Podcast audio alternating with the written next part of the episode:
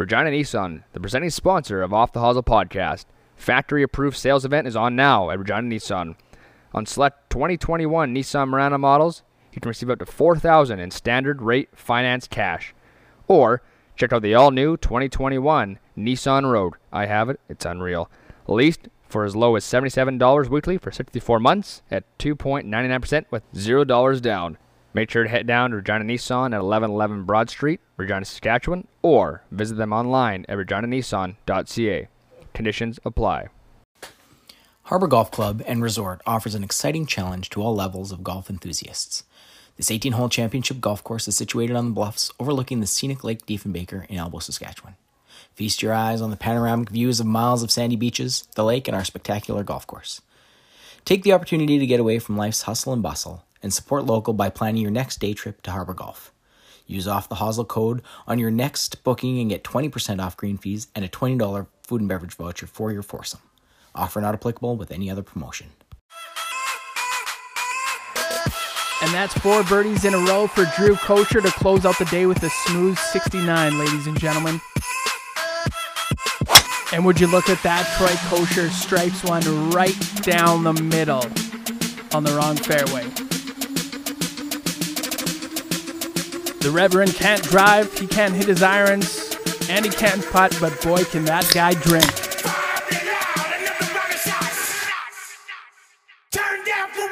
You're listening to Off the Hosel, presented by Nissan Regina. Now here's your host, Drew Kosher, and co-host, Troy McClure Kosher. Hey everybody, welcome back to another episode of off the Hosel. My name is Drew Kosher. I'm your host. Not joined by Troy today or Stat Guy Rip, but back in the saddle, back in the pit, the picking machine, Danny H. Coach, It's good to hear your voice. what's going on? Uh, uh, so much. Busy week. Right now, week. we're recording Friday right now. We're heading out. Yeah. Candle Lake tomorrow. As this is being recorded, it'll be dropped Wednesday next week. But yeah, we have a busy weekend ahead of of Yeah. us. Why, so what? What are we doing at Candle? Let everyone know. Oh, I think one day for sure we're playing 36, and then an 18, and then a 9. On the on the golf resort too. We're staying in the cabins, right? So Yep. I think that'll be a good time. Um, Absolutely. it's gonna be a lot of golf for me. I don't think I've played that much golf in that short amount of time. So I think that could be a good thing or a bad thing for me. We'll see. I'm just excited. Yeah. One I'm like, pumped. it's our second annual junior reunion. 11 guys going. One guy's basically the biggest fan we ever had. Yeah. So 12 of us. We got a bus coming to pick us up tomorrow, Saturday morning. Yep. Uh, we're heading down there. It's it, it's gonna be a time. It's gonna be a time. I can't wait. Uh, also, it's Friday. You said we're recording on Friday. Friday then is that it? I don't know if you want to get in this now, but uh, Let's go into it. What's up? who's playing tonight? We got a big game for Oh, the Saskatchewan Rough Riders and the versus the BC Lions. BC Lions. Sold out barn. sold out barn. We're going. A lot of people, a lot of you are probably going. Um, I'm pretty excited for that. It's been what, like a year and a half, two years, or whatever the hell Six. I think it's over 600 days. Yeah. This is last game. Yeah, probably. Yeah, so two years or whatever it has been, and uh, it's gonna be. It's almost gonna be a little emotional being there because it's like, holy fuck. Yeah. Um, you know, being uh, haven't been to any of that shit in a while, and it's, it's gonna be like the first big event that Saskatchewan's held without uh or before COVID, I should say. Yeah. So um, Yeah, I'm excited. pumped for that. Um, also, we got three of our ex guests, friends of the show, that are gonna be playing the game tonight. Starting quarterback Cody Fajardo. Good luck to Cody. And, And- where, where does Dan Clark play? Center. Yeah, he's center. And center Regina board. Dan Clark. What's, uh, what's Craig Dickenson play? No, I'm kidding. He's the head coach for the I'm Deer kidding. Saskatchewan Rough Riders. Yeah, head, head coach. So good luck to those three guys, though. We, uh, we're going to be rooting for you guys, and hopefully you can pull off the first W for first game back. So There it is. Look at Dan. Full of uh, stats today. stats. Quickly before we go here, Dan, we want to mention that this is a Nissan driven podcast. The best place to get your next vehicle, oil change, or any vehicle related needs. Check them out on social media at Nissan Regina or head on down to 1111 Broad Street in Regina, Saskatchewan. And check out today the new 2021 Nissan Rogue. I have it. It's money. And brand new yesterday, the 2021 Nissan Pathfinder. Check them out. They're unreal. Dan, okay. Hey Dan, for everyone listening right now, you're gonna be your brain's gonna be in a blender, kind of like mine is all the time. It's Friday recording. Yep. This is now dropped Wednesday. Right. We just got back in Canada essentially, Yep. but we're in John right now. Dan, where are we recording from? We're recording from uh, Divinson Nord Golf here on Rochdale Boulevard. Um, they're not open right now, obviously, because of summer. But uh, once things close, uh, the golf courses close. Um, come what October, Yep. Octoberish. Um, they'll be firing up and opening. So we got you know seven simulators in here. Good vibes, good beers, good drinks, good food, good people. So Unreal. um, yeah, check them out in October definitely, and follow them on their social medias. They they got the Instagrams and the Twitters. So yeah, give them a follow and keep uh, up to date. Yeah, absolutely. Just like just like Turner says, always says, located across from where I used to light the lamp at the Dugwick. Dugwick, yeah, that's an easy way to put it. Yeah. Okay, Dan, we have to get to you now because we haven't talked to you in a while. You've been busy. Um, what's up, man? Like, what's what's new? What's going on? Holy. Um, yeah, it has been a while. Not much, honestly. Just kind of working here and there, and um, I guess I'm trying to think of what's kind of happened in the sports world. You We know, went out golfing. yeah, we went out golfing to Avonlea last week. Friends of the show. Yeah, thanks for thank, thanks out to the guys and girls out Avonlea. Uh, unreal food there. Holy mackerel. Hey. How good is the Um, poutine? yeah, we'll talk about that after. But let's. the course was unreal. I, that was the first time golfing out there. So, um, yeah, really, really, really good shape. Probably the best shape uh, course that I've been to so far this year. So, yeah, really sick out there. I didn't play very good, but um, that's a tough course. Some of those holes are just Trees. yeah trees, and you got short, short um, footage of you got to take a right hook right away, and it's like yeah. it's pretty hard for me when I can't control most of my shots. So, uh, You did have a nice one on 18 though. yeah, Pint. I- yeah, that was on our Instagram story, right? A little So, high cut. It was perfect. Yeah. Okay, so let's. Um, we've had a lot of hockey lately, uh, but I do want to ask about your golf game going into Candle. You know, where's your game at? What are you What are you expecting right now? I'm not expecting a lot, to be honest. I'm. Uh, I love it. I'm. I'm honestly just expecting to have a good time. I, I hope, because we, you know, we usually do. What are we gonna do? We gonna do like a scramble kind of thing. Yeah, probably like six for six. Yeah, six for six. Um, yeah, I don't know. It's gonna be a good time. I, I just hope I'm on whoever's team is gonna have the funnest. So I'm gonna try and golf good. Obviously, you know, I, I don't want to play like complete shit, but Yeah. if my game goes to shit because you know how inconsistent I am. Uh, I'm just gonna have fun. You know, slam back the beers and the Vizzies and the Coors seltzers and the yeah. Love it. What about Okay. you- what about you? What are you expecting? Big things out of yourself, eh? No, I, I could give two shits. I, I'm just excited to see the boys Yeah, well, play a new court. I've never played Candle before. Yeah. I've heard nothing but good things. You know, I was talking to Dave Stewart the other day. He said Well- the back nine's unreal. Looks unreal. The pictures, I don't know if he's any pictures of it, but It's mint. right with the lake right there and everything, it's unreal. And the cabins look cool too. Yeah, we're staying in the cabins on the resort there, so that'll be cool. Um, what are you? Are you gonna? You're gonna be the captain for one of the teams here, right? I would think so. I don't know. I mean, I was Yeah. I was told I would, but I, I don't know. So yeah, if he doesn't pick me by Wednesday, I'm gonna be pissed at him. So Okay, quickly here before we go into some local golf talk. Uh, new sponsor here, Benny's Brick Lane. Okay, all you guys out there playing golf, you know, the wives are at home, they're chilling. You gotta keep them happy. You know what you do, Dan? It's What? patio season. It's time you call Benny's Brick Lane. Build a nice setup there for you. Sick pad. Have decks or beers on the deck there. Great bricklaying. It's time, and it truly is. You call Benny today, and I guarantee it is definitely the best lay in town. You can give Benny a call at 306 681 4521. That's 306 681 4521. Benny's Bricklaying. It truly is the best lay in town. attaboy. I love that. It's unreal. Okay, let's go to last week's pod. Rick Hallberg, Danny weren't here, but Rick Hallberg has been playing unbelievable golf the last two weeks.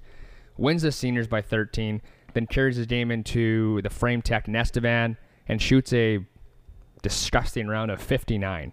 Oh, how is that possible? Yeah, like that's uh, unreal. It's he he's been playing so well. So we and we have to apologize. The uh, the Zoom call was a little laggy on some, some spots there, but I think all the important parts out or they got out. Sorry. So Yeah. good interview with Rick. I always appreciate him coming on talking to us, and yeah, he's going to nationals. Uh, I forgot what he said they are now, but wish him nothing but the best. So, um, okay, nationals here. A hell of a week for the boys from Sask up in. Oh boy, oh god, I said it Oh, last- no. said it the other day. Oh no. I want to say Windsor. Could be way off though. Anyhow, let's let's just read off uh, from the guys that made the cut, we did this this week already. We talked about um, who all made the cut and didn't make the cut, but here are the final scores.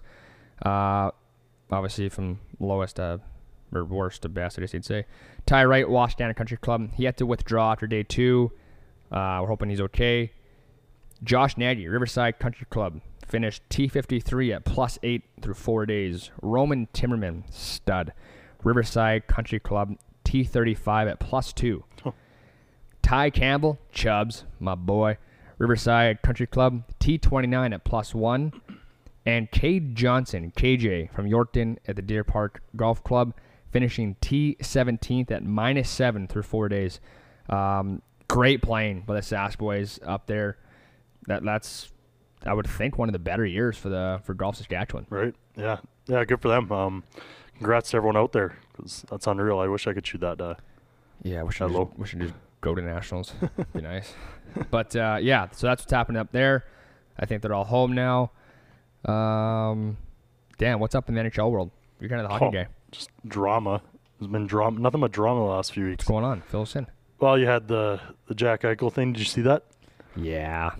What do you think about it? Well, I, here you fill me in a little bit more. I saw like enough about it, but pretty much. Well, he pretty much he's been battling an injury, right? And uh, they were pretty much uh, his agent was with in talks with Buffalo and pretty much want, saying he wants out and blah blah. And they're saying, you know, we're not we're not going to take him off the, you know, he's injured. We're not taking him off the injured list. Blah Yeah. blah.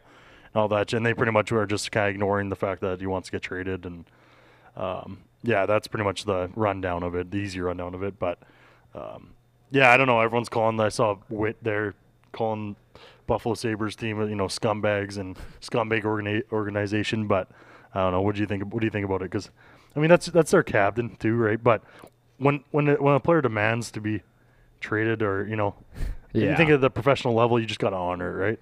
yeah, I think a player at, at his stature, like he's obviously really good, but I mean, obviously it's not working out there. Yeah. So he needs to be moved somewhere that he can be successful. I think the team hasn't. I, I don't want. I don't want to say.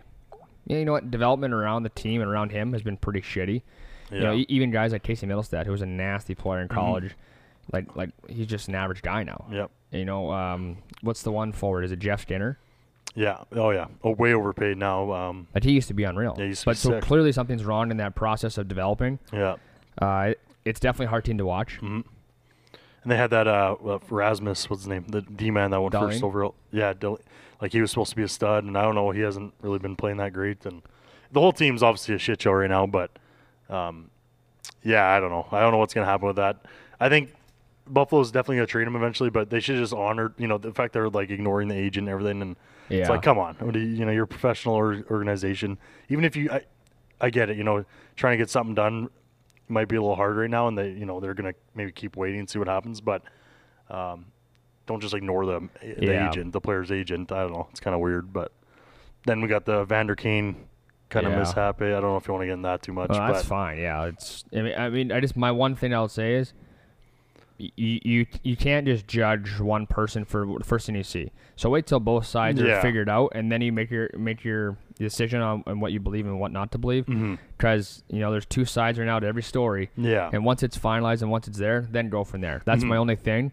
You know, does he have a gambling problem? Probably. yeah, It's I mean, went bankrupt, you know. right? Um, to say all the stuff that people are saying right now, like just relax and, and, and wait till it's Yeah. actually true. especially, I mean, they're going through, you know, it's none of our business, but it's obviously public now. They're going through a rough breakup, so it's like you don't know what to believe because you know, one, it's it's obviously a tough situation, so Yeah. you can't just take uh, one side story right now. But what would you say? Say if they found out the NHL because they're doing an investigation on, uh, you know, his ex-wife calling him out saying he gambled on his own games and stuff. What do you think the penalty should be if it's true? Banned from the league. Banned forever. from the league, yeah. Yeah. I think you have to. You, you know, you, uh, obviously that's the extreme case, but when you're gambling on your own games and you know stuff like that, especially if it's like we're gonna lose a night, Yeah. like that, that's that's too far. And you know, there's no. Uh, I mean, any athlete in general. I mean, we're not even professional, but out out safe at 11 o'clock on a Monday night. You know, we want to win. So imagine, Yeah. you know, you're making millions of dollars and you're betting on yourself. But we don't know if it's true yet, right? We're not saying it's it's true, but uh, we'll see what happens. Obviously, they're gonna investigate it. So. Yeah, no, that's well put. You know, and I, I look at like, you know, even the movie Longest Yard, right? Adam Sandler gets caught for, you know, shaving points. Like, no, know what I mean? Like, he goes to jail for it. Like, Yeah. I mean, he's out of the lead forever. Like, it's just, You, you you don't do that. Yeah, And if you do that, you're a scumbag. yeah, exactly. Yeah. So Uh, we'll see what happens. Um, what else is up in the NHL? wow, they had the free agent frenzy there last week Oh, or two weeks ago. hey? Yeah, a lot of a lot of big signings actually. Um, oh, you saw Fleury get traded, right? Yeah, that's a little offside. Didn't didn't get didn't get told. Like, what's with these organizations? Just Like, find on Twitter. yeah, I don't I don't understand it. Um, But I would never do that, let alone an NHL team doing it. Like, come on. yeah, I, that's a little scummy. Um, But let, here, let's talk about the Hawks though. They're they're in full rebuild mode, and then they just go and get Seth Jones, Caleb Jones, Marc Andre Fleury. Uh, who else they get? Oh, I would assume Taze is coming back. yeah, yeah, like yeah. He was hurt like, like now. year. now they're in reload mode. Like Yeah. they're going for it. Yeah, he's gonna be ready to go because he missed the whole season last year, but uh, or most of it anyways. But yeah, they're gonna be a good team. Honestly, they weren't even that bad last year. Like they were supposed to be a lot worse. Um, I think they just missed the playoff spot, but um, they're, they're gonna be a good team. Uh, Fleury being there, I th- people say Fleury's getting old. He's too old. It's like you can't tell because he's still Yeah. still standing on his head. Vegas is a He's good team, in, and Vegas is a good team in front of him, but he's still standing on his head.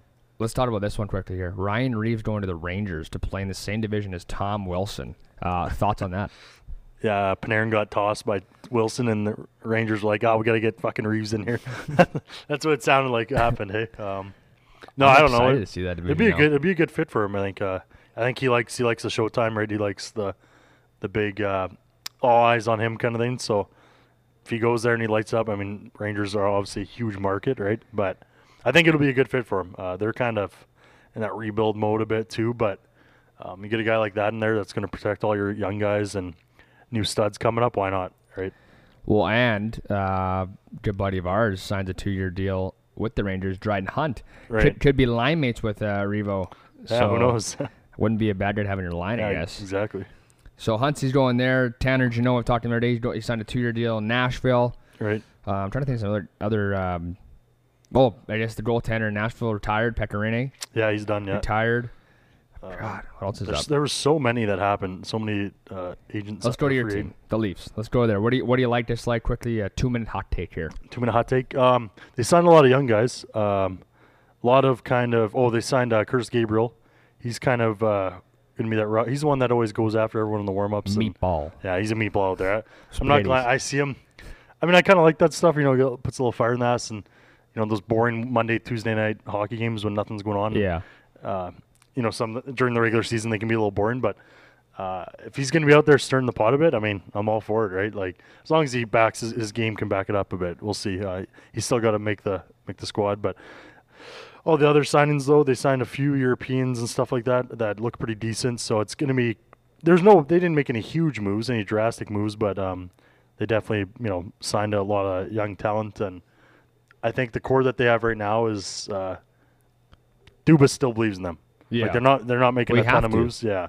He's all in on them and uh, we'll see what happens next year. But yeah, that's my little hot take, I guess. You love to see it. Let's go quickly to. I wanted to your your, uh, your thoughts on Seattle. Obviously, me and Rip had done this last week's pod. Um, Jordan Eberle, Mark Giordano, Kale, Haydn Fleury, uh, Jaden Schwartz. Basically, Saskatchewan Kraken now. We'd say. Yeah. Uh, I think. You know, I mean, I, I, I like those guys. There's a lot of men on the Yeah. show and it, get them all on. But uh, thoughts on that team? Where do you see them coming up in 2021, 2022 season? You know how good like Vegas was? I mean obviously the draft rules were different and stuff like that. Or not draft rules, but the yeah, there were some different rules with the, the draft, the expansion draft, but I don't think they're gonna be as good as Vegas was Vegas's first year. Yeah. But I think they're gonna be a solid team, you know, um, maybe a team Oh, that sorry. Forgot about it. Yeah, Linder. India. um, I think they're going to be a solid team. I don't think they're going to make the playoffs next year, but they might be close. You know, they they got a lot of, you know, guys going and playing for a new franchise. So who knows? They could. But I like definitely like all the, t- uh, the SAS guys going there. That's going to be uh, cool to watch, right?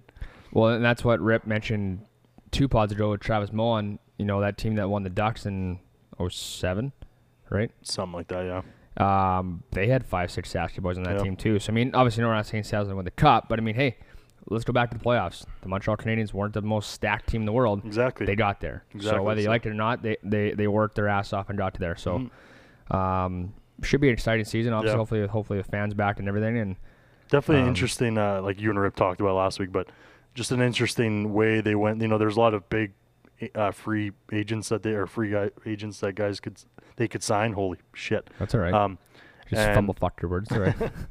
and uh, like Tarasenko and who else was out there? Um, well, who's the goalie? well, Carey Price. Carey yeah. Price, Oh, yeah. Who's Carey Price? Uh, Sorry. You know, there's a lot of big, uh, a lot of big names that they didn't sign, and they I don't think they're going in that direction where they want to pay guys, yeah. you know, 10, 9, 10, 11 million dollars. So I kind of like that they didn't sign a bunch of those guys that are worth a lot of money. So Matt Duchene too, they didn't sign. yeah, he's nasty. Yeah, but Okay, quickly here's some PGA talk. Um, this would be Fridays. We're again recording this, but Harris English in first place at minus ten. Ian Poulter in second. Herman in third, and Cameron Smith in fourth. And friend of the show, our my my cousin Dale Vallely and Team Answer is sitting in T6 at minus seven. So uh, we'll have updates on that the following week. Dan, Olympics. Team Canada, the girls, women's, sorry, went 3 2 over Sweden. yeah, we didn't even talk about yeah. Christine Olympics. Sinclair, I believe she is 38 years old. Wow, that is unbelievable. So happy for Canada. You know, we're pumped to see them win. Yeah, they were Wow. definitely big, the bit. Uh, they were definitely big underdogs. Yeah. in the Olympics, and yeah, we didn't even bring the Olympics up so far. But have you watched any of it, or just kind of Yeah, I'm a huge track guy. I like to watch that. sprints and everything? I, I love sprints. I love the long distance. I used to do it. It used to be not pretty, not bad at, at all. But uh, track, sprints. Uh, what else is there? Oh, I actually don't mind the diving too. It's kind of cool. Diving's pretty sweet. Uh, water polo. What's the hardest sport in the world? You know what? How about a goalie? Being a goalie in water polo, you tread for an hour. Yeah, the, what? I don't want to watch water polo, but like it's definitely impressive. The like swimming. Yeah, like you said, what's that called The end when you're Tread water. Yeah, trying water like that's unreal because I can only do it for a minute and then I'm drowning. so, um, yeah, that, that's definitely uh, all. All those sports take you know those guys are guys and girls are just unreal athletes. And uh, what was the one I was watching the other day? Even um, it's like they dance in the in the Gymnastics. When- No. When they're doing the roll and jump and stuff. gymnastics is cool to watch too. But no, uh, they're in the water and they're like there's two of them and they like not dance, not dance isn't the right term for it, but Synchronized swimming. yeah, I think Okay. that's what it is. That, I was watching that and I was actually, it's like this is unpre- impressive too. I thought it was dumb going into. it. I'm like, what is this? But that even that just like unreal. Like, like I said, I'm in the water for two minutes. I'm drowning. So, um, no, crazy. And what did our boy uh, Corey Conners finish? And Oh, I don't know. I, I know he started out good, but he played well. Yeah, uh, Brooke Henderson, I think, still playing. they're still playing. Yeah, Um, it's not on right now though, unfortunately. But yeah, it's definitely it's definitely cool. The Olympics are sweet. I like. It's definitely a cool event to watch. I wish it was like because they're a day ahead of us, and that's when we're sleeping, they're performing. So you kind of see everything after Yeah. the fact. But uh, Andre De- DeGrasse, he uh, Because a missile. yeah, he won a gold medal there on the 200 meters and bronze in the 100 meter. It's just yeah, it's all unreal. Um, yeah, You, you know what though? The one thing I was like kind of felt so bad for the one guy. They're doing a hundred meter dash or sprint, whatever you want to call it, and there, there's a fault, right? Like fault to run. oh, and then Dude, they gave him a red card. He's out. yeah, Trained four- disqualified. Yeah, Four years of life. But then, the, but then the next one I watched, a guy got a yellow card and he could race it. Maybe did he? Because I think you get two chances. but he faulted once and they're like red and you're out. I was like, Really? I was watching this. I'm like, this guy's four years do his life. different? Maybe I don't know. Jumped too quick. I have no. I was like, what? That's the, yeah. I was like, I kind of felt bad for the guy, but But that's a part of it too, right? Being mentally prepared and not screwing up like that, right? But it's definitely definitely sucks for him to go that far. Um, yeah. yeah. What else? Okay, you want to go into our guest today? Sure, let's let's do her. Alrighty, so our guest today, uh, first round pick in the 2010 NHL draft, won a cup in the 15-16 season with the Pittsburgh Penguins, recently retired. Beau Bennett. Uh, hey, just quick thought here uh, before we send it over to our listeners. No, I'm I'm excited. Um, guy was a stud in junior. Holy mackerel! Those Oh, points yeah. that he put up. Um, yeah, it'll be a good one. So uh, we'll just send it off to that, or what? Alrighty, here's Beau Bennett. We hope you guys enjoy it. Off the Hosel is proudly presented by Cutter and Buck Clothing. Cutter and Buck Clothing is crafted for your active lifestyle, engineered for exceptional versatility, so it'll be perfect for work, work from home, travel, date night, golf, walking, boating, hiking, and entertaining. Their clothing is thoughtfully engineered with performance features like moisture wicking, stretch, UPF for sun protection, and with easy care and time saving features such as durable collars added spandex, and blended fabrics that are comfortable and stylish.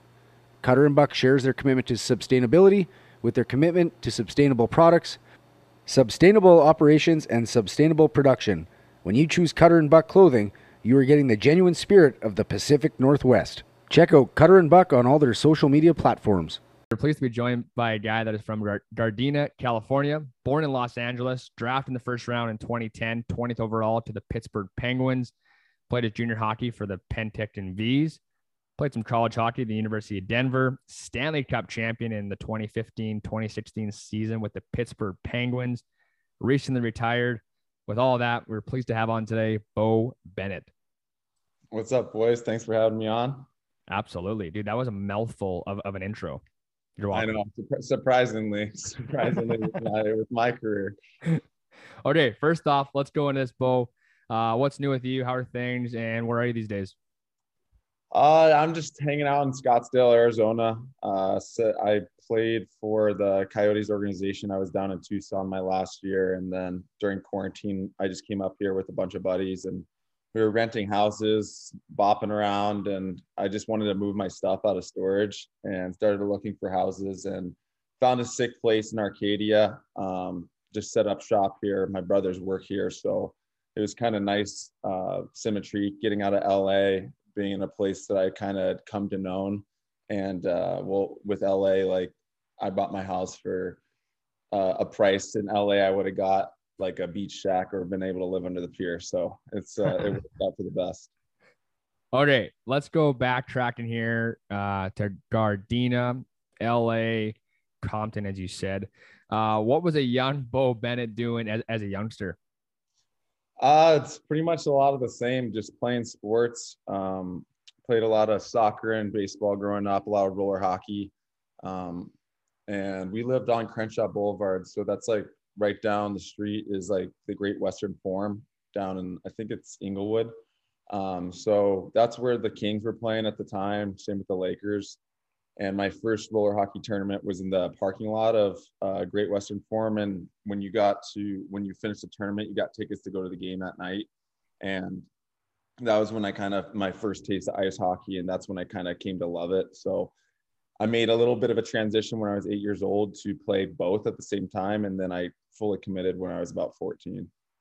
Dude, that's wild. I mean, the states in like Alberta, BC, like roller hockey's huge down there. Hey, like we had it here for like six years that I played like you know Team Sask in line, and then it just stopped. Now it's all ball hockey, but uh, roller hockey down there is crazy busy. Hey.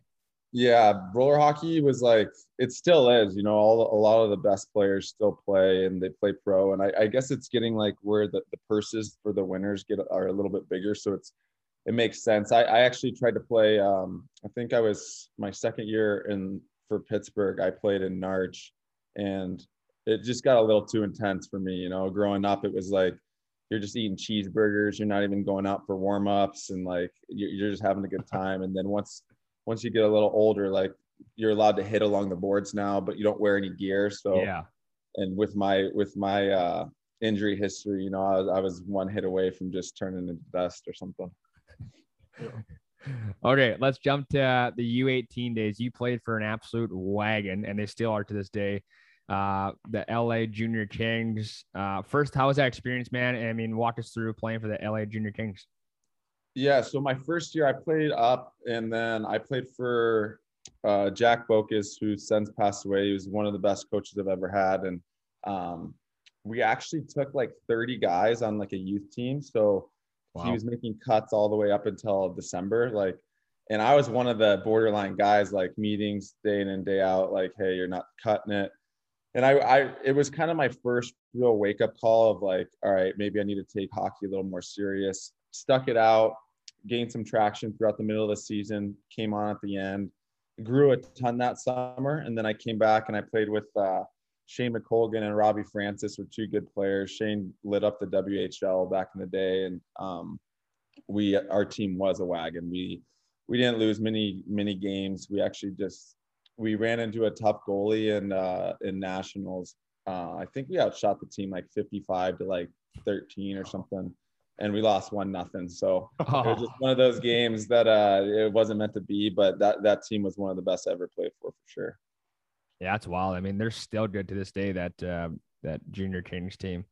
Uh, okay, I want to chat about your one and only year in junior, and you played for the iconic Penticton Vees and absolutely ripped it up. 120 points, 56 games. Um, walk us through that season, man. Yeah, so actually, I was I was wanting to go to the Calgary Hitmen, and my dad kind of kiboshed that. He just said he wanted me to keep my options open with college and whatnot. So I got drafted Tri City in uh, the USHL and went to camp. Uh, they thought I was coming because they kind of Jaden Schwartz was coming in that year, so it was right. It would have been a good situation. And then one day, I just I think it was out like I was surfing like early in the morning, and I told Fred like, yeah, I'm not coming. And then I just kind of like I was like, screw it, I'm gonna do something that no one's really done. I didn't really. It was super unknown for like California to go up to the BCHL at that point. Yeah. And I just called him. I was like, hey, I'm coming. And then I, I told Fred before I told my parents. My parents got a call from Fred saying, hey, what'd you say to turn his like make him change his mind? And they're like, we didn't even know he told like he he didn't tell us anything. So um, they were super happy because they love Fred, and it ended up being the best decision ever because Penticton's an awesome place in BC.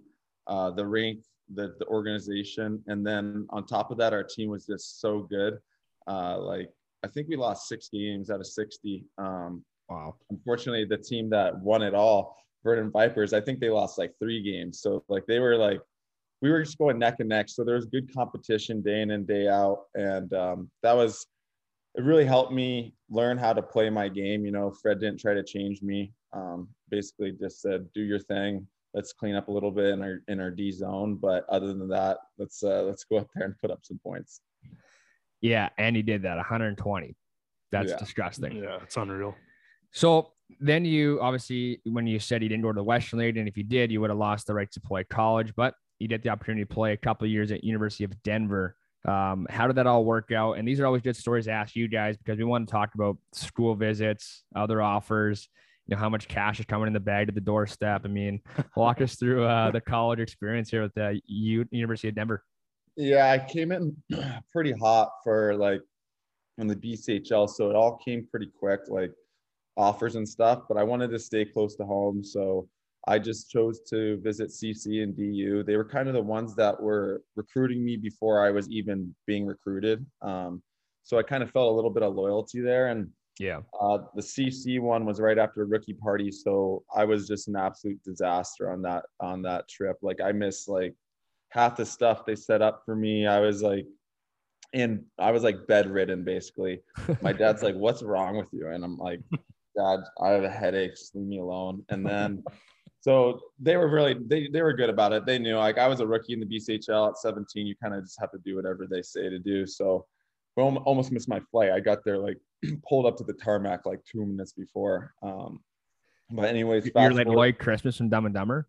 It's yeah, I had Ben Sex, Ben Sexton. Uh, I woke him up. I was like, "Can you drive me to the airport? 45 minutes away." It's like, dude, your flight is in like an hour 30. Um, I'm like, yeah, well, I gotta try to make it. Luckily, Kelowna Airport's super low key, so they just rushed me through. But nice. fast forward the next weekend, I go down to DU, um, and I knew some California guys there. I had played with a guy named William Wrenn. He was from Alaska, and there were some good, there were some good bonds there. You know, it was it was one of those visits that was awesome. But at the time, uh, George Gwozdecky had the bird flu, so I didn't even get to meet the head coach. Oh, uh, so I I love Denver. Denver's campus was awesome. I knew their team was sick. Uh, Rhett Rakhshani was a California like legend growing up, and he was there going into his senior year. And um, that next weekend, I had World Junior A Challenge in PEI.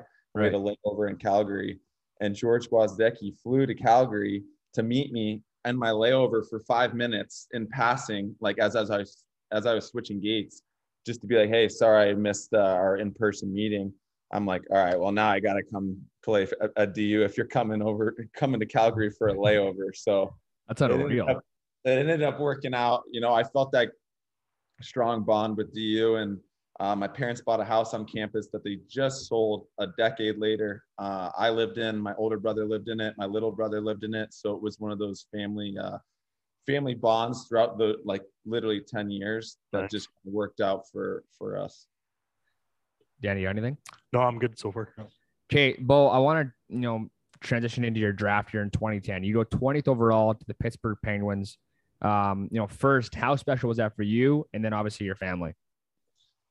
It was dope. I uh having it in Staples Center was awesome. You know, cool. like I had my grandma's my grandma just turned 101 two days ago. So she's Nice. still Congrats. she's still kicking it. And uh she wouldn't have been able to travel. So it was it was pretty special for her to be there. And um my aunt doesn't get on planes, so she was there. My um my immediate family had a bunch of boys in town. So that whole week leading up to the draft was just it was a gong show. And then I kind of knew I was going to be either early or I could have gone anywhere from like six to like 40. I was like in that range. So it was one of those weird, like, I don't know if I'm going to get drafted. And luckily I did get drafted at 20th um, to a great organization. And then we had, we had a fun weekend after that.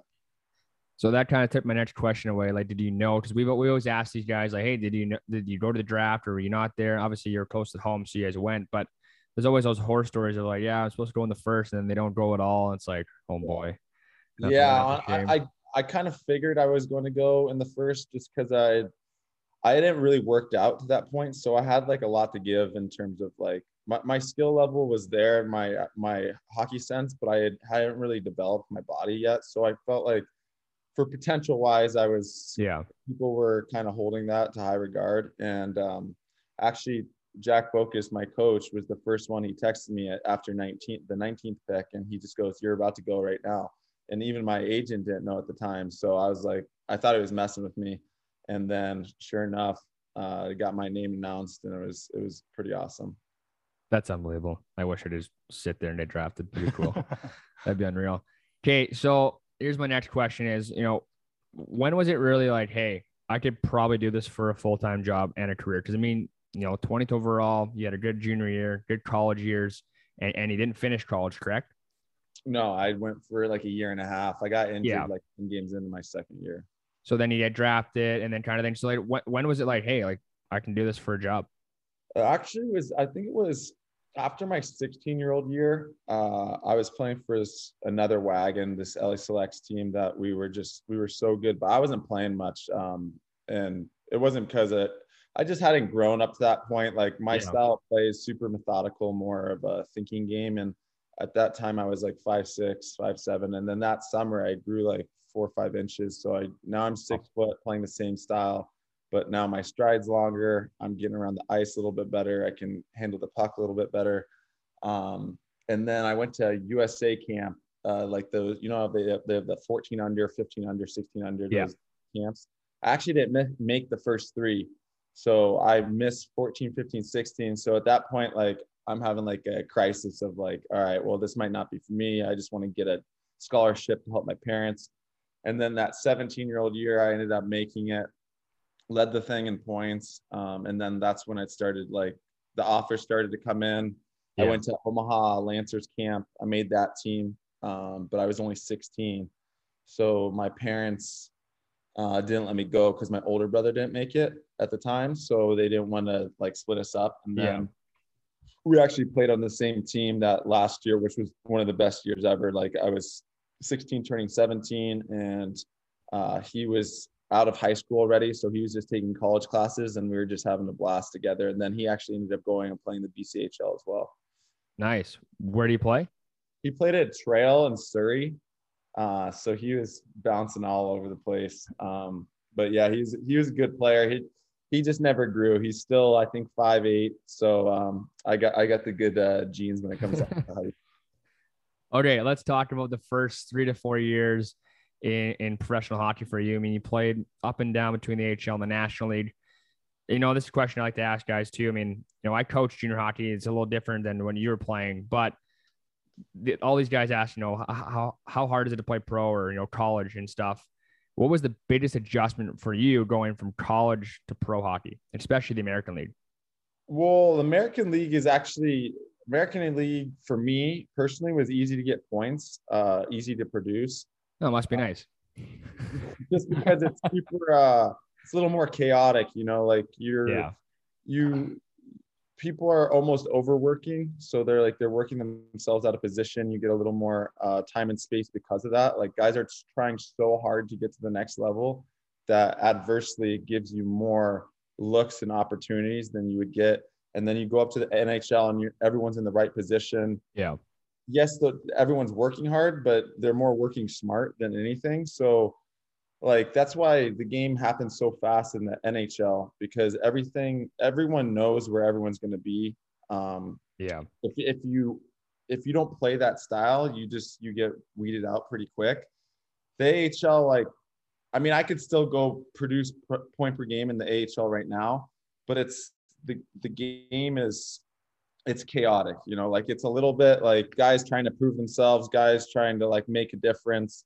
Um, and then the NHL is like, all right, let's try to win a cup. Let's do what's best for our team. It's not all about personal accolades, and and Yeah. you can see that. You know, like guys will guys will go from one team being playing 19 minutes and want to get traded to a team to play 12 for a cup contender, and you know, it's just kind of Yeah. like sacrificing your own personal wealth and stats for the betterment of the team. Whereas down in the AHL, it's like, all right, how am I going to get seen? How am I going to get brought up? Yeah.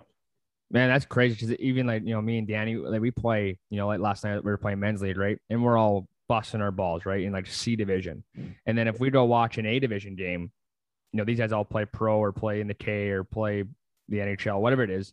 It looks like they're not even working hard, right? Just because they're so positionally smart, hmm Like, Yeah. they're like they're working hard, but like kind of what you're saying though, they just know where to be and, and know where to go. Yeah. And honestly, too, it makes the game like, like I've played adult league. I've played like, um, like it's honestly easier to play in the NHL than in the AHL. It's harder to get points, but it's easier to play if that makes sense. Like, Yep. if you're if you're breaking a puck out in the NHL, like everyone's where they're supposed to be, Yeah, and then adversely everyone defending is where you think they'll be. Mhm. so you're not there's no really unknown. There's not like a just like a ayso soccer game where it's just like follow the puck around. Yeah, um, but that's where you get your points in the ahl is like like i i found personally like you would only need two three opportunities in a game to put up two three points where in the nhl like if you could if you could get two or three grade a's in a game that's great but now you're playing now you're shooting on Carey price now you're yeah. getting defended by Shea Weber. Like it's like it's like the list goes on. The, Yeah. the layers of people you have to beat in order to get put up points. That's why you see these like people don't realize how good like like McDavid, like you see it, but then you step on the ice with them and it's like, all right, this is this guy probably thinks he's playing the AHL based on how good he is compared to everyone else on the ice. Right. Okay, here's an NHL question for you before we jump on a little bit more NHL stuff. Like good buddy of ours, Tim Stapleton, like when he was playing in the American League, he always said like, you know, you're sitting beside a guy in the stall and like, you, I mean, your teammates are kind of your teammates, but this guy's hoping you blow your fucking knee out so you can kind of go to the NHL. Like, is that Yeah? I was I was a little different in that regard because I don't I don't really care. Like I'm like I like hyping up the boys. I like I like seeing the my buddies do well and yeah, um, I'm happy that I got I was able to go up in the NHL and um, put up points and whatnot or get money basically. Uh, I was injured a lot, so I didn't really put up points. But um, in the AHL, it is weird because you have when I was coming in, you had a bunch of 30 year olds like still working for Yeah. like provide for a family. Now it's super different. Like I was the second oldest on Tucson last year, two years ago and I think the ages were like everyone was 24 and under, and then there was Andy Miele who was 31, I was 29, and that was it. So it was like that's wild. that's where it changed. Like when I got to Tucson, like I wasn't trying to make it back to the Phoenix, you know, like my knees were shot. Like like if I if I go up to the NHL with bad knees, I get exposed. But in the AHL, I can kind of I can kind of dictate the play a little bit. I can kind of play my own game. I don't have to go out and kill guys. So um for me at the end of my career, like the AHL was definitely the spot for me, you know, in terms of being effective. You know, I could go Yeah. up, and but I just wouldn't be a good player or the player I'd want to play like. Hmm. Yeah, fair enough. Okay. You you get you get to win a cup in 2015, 2016 season with the Penguins. Now we're talking about a real wagon here. Playing with guys like Sid, Malkin. First off, how was that? And also winning a cup. How special was that for you? It was it was dope. It was uh it was one of those things though. Like I wasn't really a part of it. I I only played 30 games that year, 30 something games that year. I got crushed. My shoulders like super mangled Oh, from wow. uh, a hit with Oshie. Um, that was in December. First first game with Mike Sullivan. So we had tra- we had changed co- coaches. We had a wagon, but we started off super slow. Yeah. And then once we got uh, Sully in there, and he kind of changed the. I mean, sometimes voices get a little old. Uh, the message get, gets a little dry, and then he came in and just like the way we played, like our even if you look at our D chord that year, like we had solid D, but you wouldn't say like, oh, this is like the best D core. But it didn't matter because once they got the puck out of the zone, it was like the waves that from the first line to the fourth line, everyone had skill, everyone could make plays. Like you had Bonino, Kessel, and um, Hagelin on the third line putting up 15 points each in the playoffs. Like if your third line's doing that, you're gonna be pretty good. Yeah. And then even our fourth line was like Eric Fehr, Tom Kuhnhackl, Bryan Rust. Like these guys are like good players. They're So- heavy.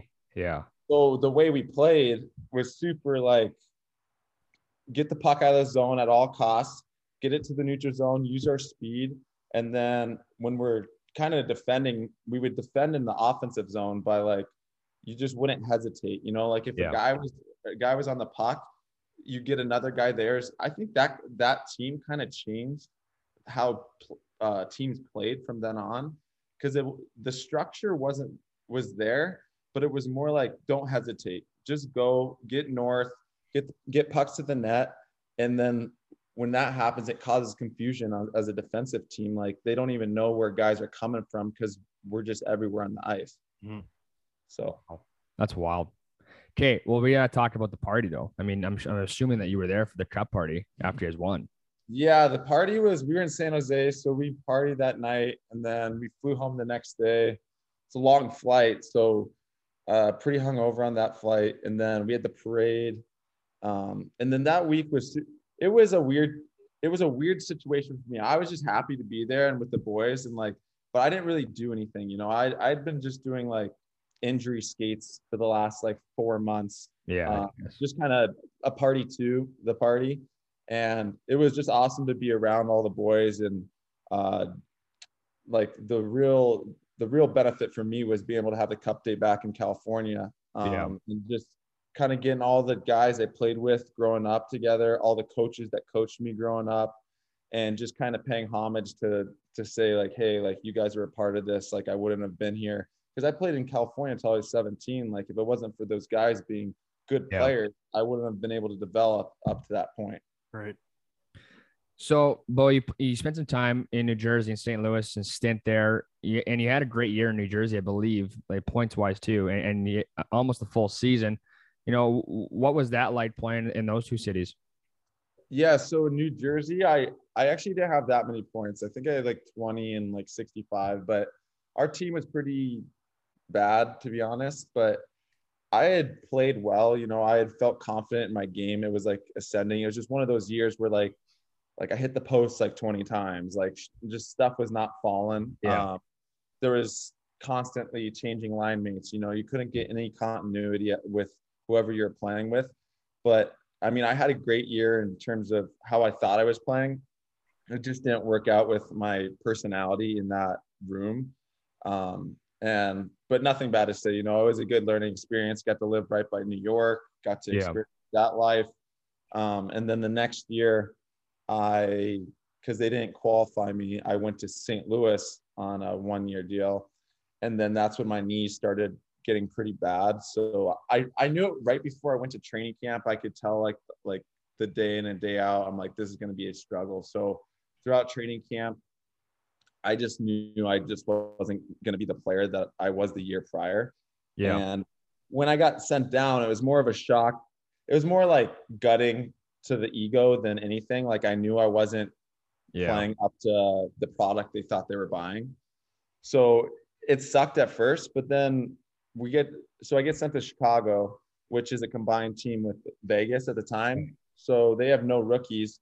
We're basically just an AHL veteran team, all making one way money, like living in Chicago. And we were like really good. So it was like the best situation to go down there. And and again, like I couldn't skate. I would stand up on the bench the whole game because I couldn't bend my knees.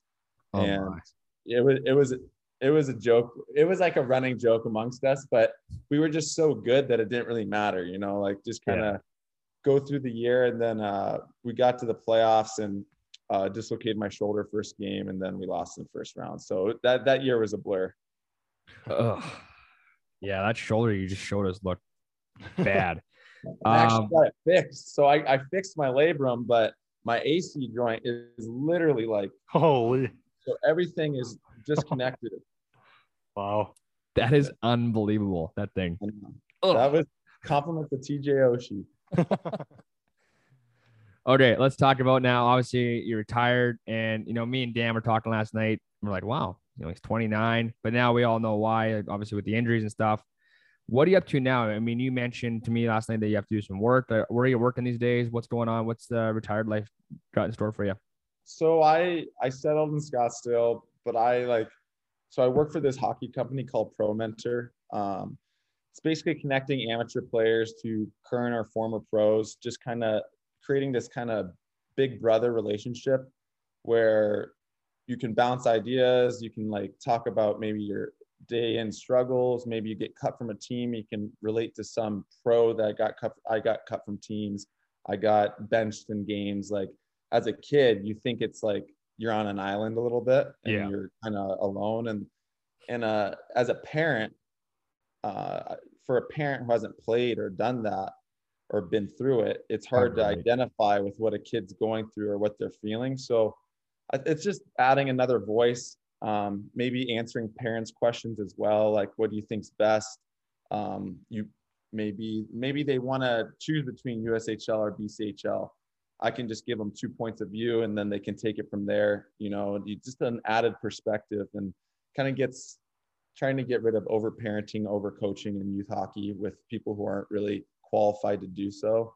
So just another resource for kids to reach out to pros and be approachable and available, which I think in this day and age is like is kind of the onus is put on us to like Yeah. be available for these kids to be like, all right, let's let's make you a better player, let's make you a better person, and you'll be a better teammate as well. Yeah, that's cool, man. Love to hear it.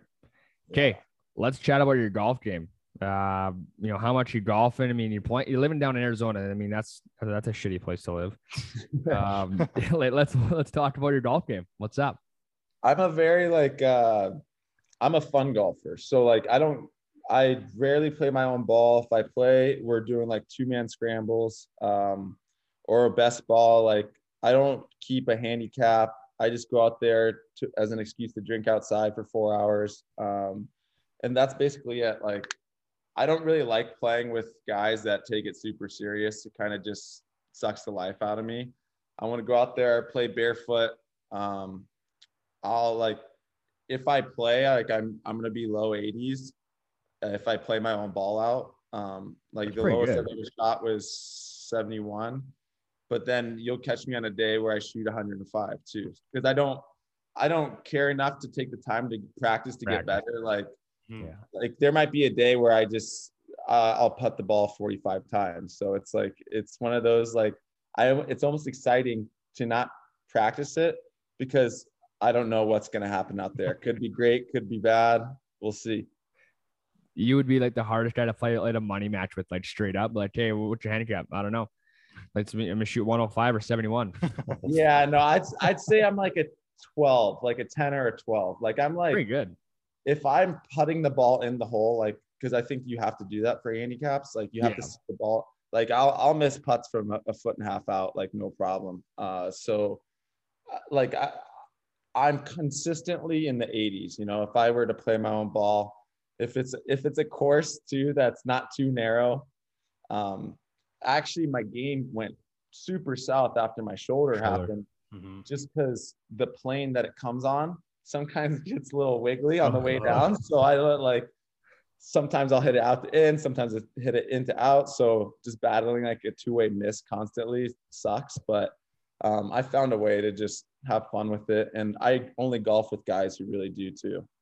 That's awesome. Well, you and Danny H did along really well. Then. Yeah, that's uh, you're basically explaining my golf game. I don't care enough to practice, but it's just a good time and love drinking the beers on the course with the boys at four hours. Exactly. Well, speaking of beers, time to go into our questions from the gallery, sponsored by Molson Coors. Meet new Vizzy Hard Seltzer with 100 calories per 355 milliliters. This variety pack has something for everyone to enjoy, including pineapple mango, blueberry pomegranate, strawberry kiwi, and black cherry lime flavors. And there's more to add on too. But please drink responsibly all the time.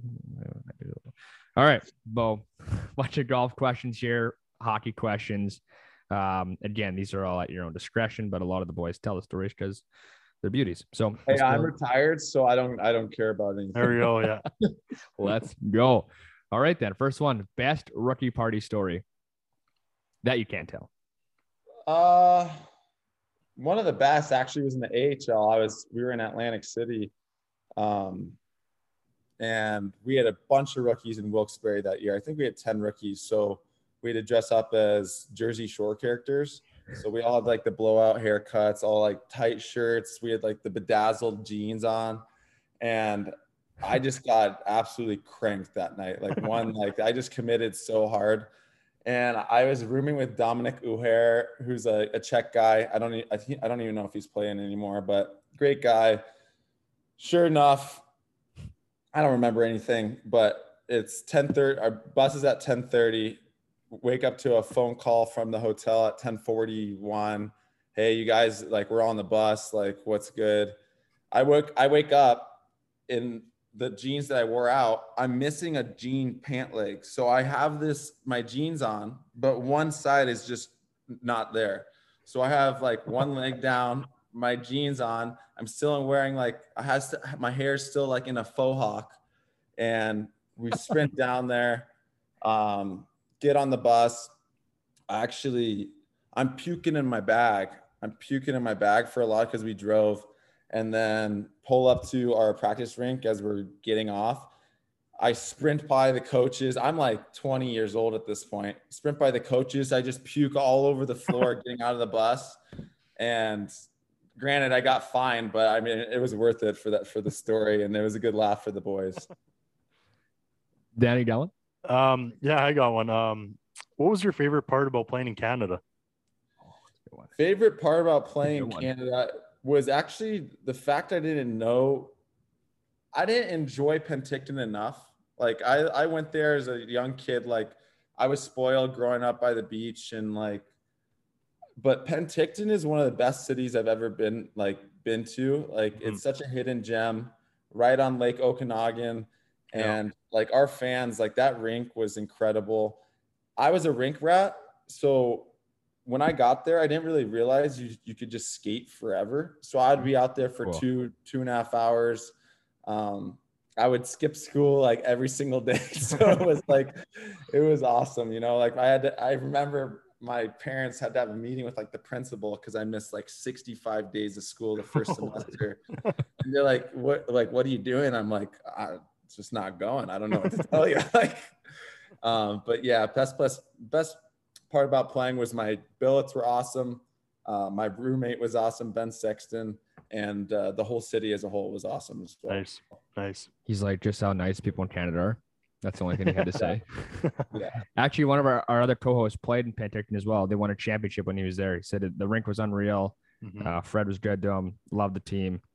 But uh, yeah, that team's an absolute wagon. I think, still I think they're a day. wagon every year, aren't they? Like they're just Every always good. Every single year, they get Yeah. good guys in imports and people. We kind of like it was happening before me, but every year the new the new crop sets the tone for the next crop. Where it's like, Yeah. all right, just ask anyone. If you go there, you're getting the best coaching. You're playing at the best rink, and you're gonna get a D1 scholarship. They get everyone on their team gets scholarship. So Mhm. that's like that's the bonus, you know. Especially if you're not a highly touted guy, like I still want to get my college paid for. Yeah. Yeah.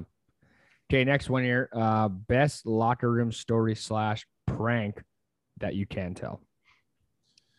Best locker room story or prank. I mean, I Pascal Dupuis sewed all my the holes to my um suit shut because I wouldn't play piano for the boys at a like a team dinner. Oh, jeez. Um, but that's not even like a that's not even like a huge like deal, you know. It's just like you kind of cut them out and then just go buy a new suit. But uh, there wasn't really that many. I mean, Marc Andre Fleury was always up to like Marc Andre Fleury would just do like the funniest little shit. Like he would just go like into the other locker room of like whoever we were playing and just put like pieces of bubble gum into like the the tips of their fingers where it's like hard to get it out but it's Uh-huh. like stuffed all the way in there and he was always doing like funny stuff like that like hang like gear from the ceiling like in the rink from the Consol Energy Center and just be and we'd be skating around like um but yeah he was always he was always the funniest guy um and then uh one year it was me and Simon Despres. We came home and we were playing the island actually. And we got outside of our elevator and we are like, there's guys waiting for us. I was like, all right, this is weird. Go into our room and everything in our room is like taped up against the wall. So like TV, beds, like you could just like have like a yo like a like do yoga in there. So we had to get all that stuff down, make it look normal. That took a couple hours, but that was only that was like the worst thing that happened to me to me. Who was the guy in the Penguins that would always like? Was it like they like screwed the shoes into the bottom of the floorboards? Was that Letang? Uh, I don't know. Letang was always doing it's those French guys were always doing something like they they were up to no good. But I was very fortunate playing with like awesome guys where, you know, like if someone pulls a prank on you and you like them, it's not even a huge deal. But Yeah. if it's like there's no camaraderie there, it's like all right, screw you. Now there's some tension in the locker room. It was like anything we ever did, it was it was really funny. So hmm That's awesome. Danny. No, um, you go. You're good. Okay. Oh, I had a good one here. Just lost it. Um, we talked about lowest round, ultimate foursome on the golf course. Ultimate foursome on the golf course. Um, I'll take Bill Murray, um, Tiger, and Charles Barkley. It's a good lineup. It's a good lineup. Yeah, that'd be a lot I just fun. think I think it, it kind of has everything. Has all has has funny. Has shit, shitty at golf. I don't know if I'm allowed to cuss on here, so I Oh, don't yeah. know. fine, yeah. yeah. you're good. Yeah. yeah. Um, and then you have the greatest player in the world. Like I'd say Tiger's my favorite athlete um, of all time in, in terms of I don't I'm not a fan of any team. Like obviously I want the Dodgers, the Lakers to win um, when they play. And it was Kings before I turned pro in hockey. But if there if there's anyone that I can watch and not have money on, it's Tiger. Like when he plays, I'm tuning in from start to finish. Right. Yeah. That's unreal. Okay, this is a good one too. Some guys answer it, some guys don't. But cheapest guy you played with? cheapest guy I played with. There were some cheap guys in Tucson I played with lot uh, two years ago, but that's just because you're young and you have no money. Yeah, Um, cheapest guy I played with. Let me think here. It's weird because I I was the those Pittsburgh years like everyone had made good dough. yeah, So it wasn't like no one was like cutting. I was getting a lot of stuff paid for. Um, I don't really remember the cheapest guy I played with, but I'll tell you another story. My second game in the league, uh, we're in Buffalo, and I'm like, I have no money at this point. I had gone through my whole uh, signing bonus. You're making like you're making nothing in the AHL leading Yeah. up to the NHL. So I didn't even got NHL money yet, and we we go to uh, Chop House, and um, I go with all like the big guys like Dupuis, Kunitz, uh, Sid. There's like eight of us there. I'm the youngest. I'm just like along for the ride. I'm like, all right, I'll just get the chicken, no appy, no appy, no salad, like no wine. And these guys are like going in. Like, I, I think the bill, the bill had to have been thousands of dollars. And then we just go split evenly.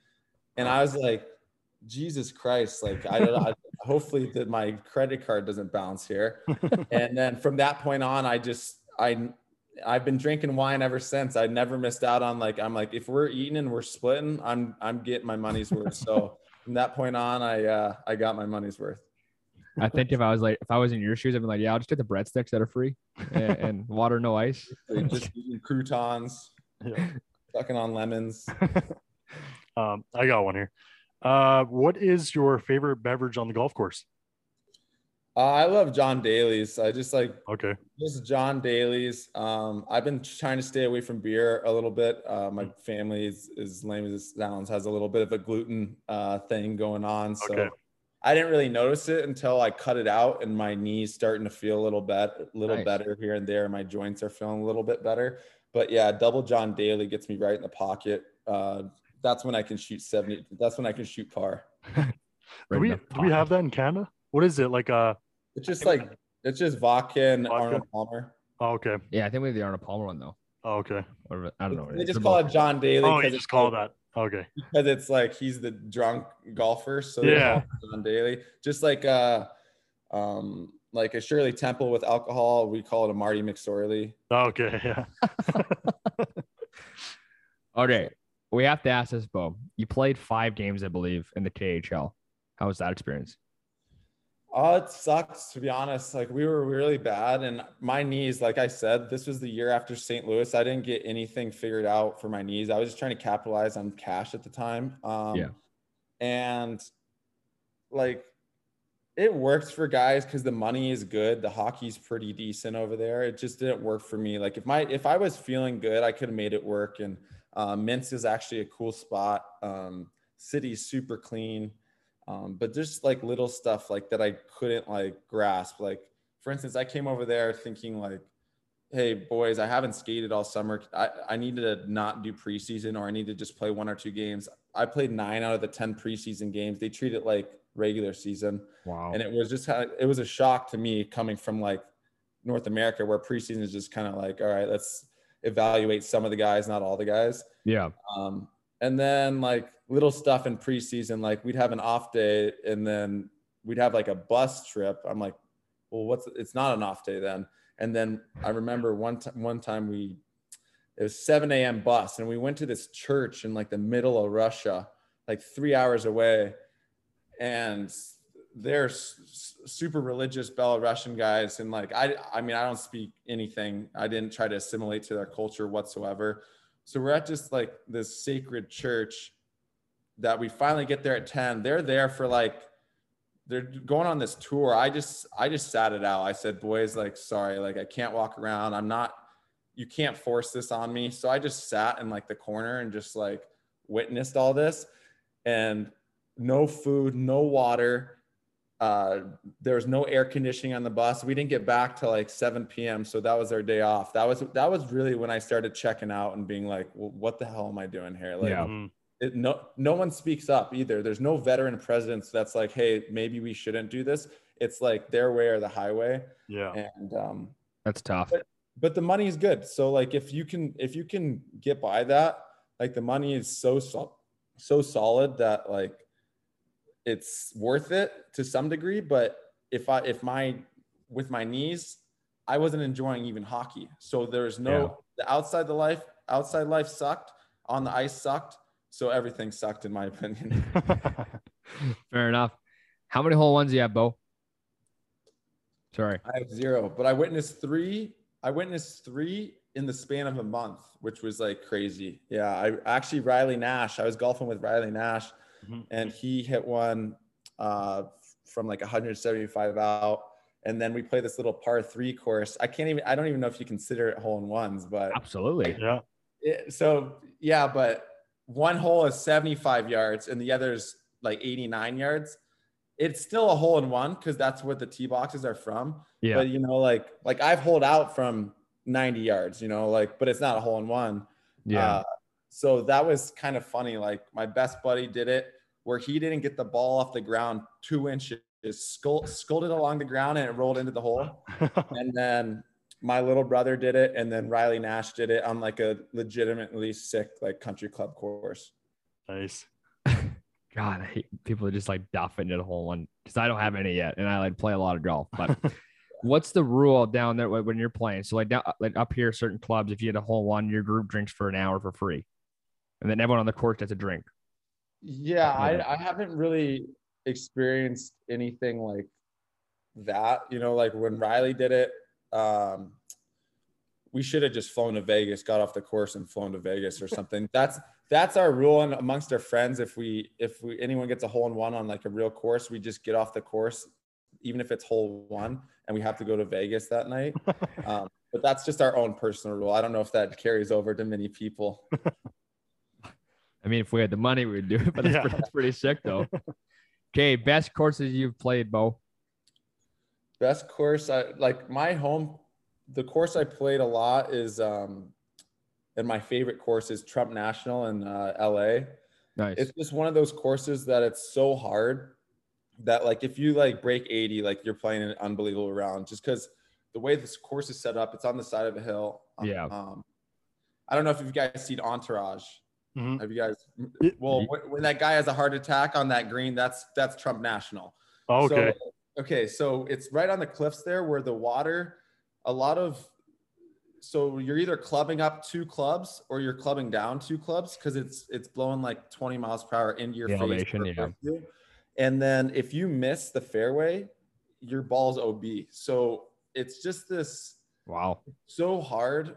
Uh, and it would, I think it would have been a um, PGA course, but three of the holes fell in the water, like they literally fell into the ocean. So they Oh, had to wow. make it, they had to make it way shorter. Um, so that's the hardest course I've played. It's my favorite course that I've played. And then out here in AZ, I've played every course to be honest. And I think my favorite out here is Quintero. Nice. Um, Quintero is just this like sick public course. Um, every every hole's cut like a postcard, you know, like you don't see other fairways, like it's just like that hole in front of you. And it was, I think it was created to be like a resort, but it it's just a little bit too far off the beaten track, like to Yeah. be one. So um, when we get out there, like like they're the greens roll at like 14. So like they'll literally even before like they'll Oh. ask your handicap. And if you're above a certain handicap, they say you can't play from the tips because it's just not like it won't be fun. Yeah. Um, yeah, that course is like a must hit when you're here. And then Southern Dunes is another sick one too. Nice. Have you ever played the Legacy? I like Legacy. I like Raven over there too. Raven, I mean, my yeah. brother played Grand the other day. Um, that's big. I mean, are the close courses right here by my house is like Phoenician and Ambiente and Padre. So when we go out there, it's we're like I will never golf if guys are wanting to play their own ball. Like I'll just wait till the next round. Like Yeah. Mhm.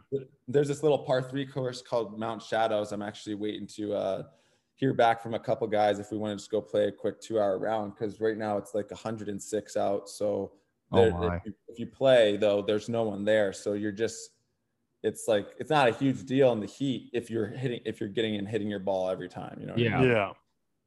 That's cool, man. Danny H anymore? No, I think uh, I'm good.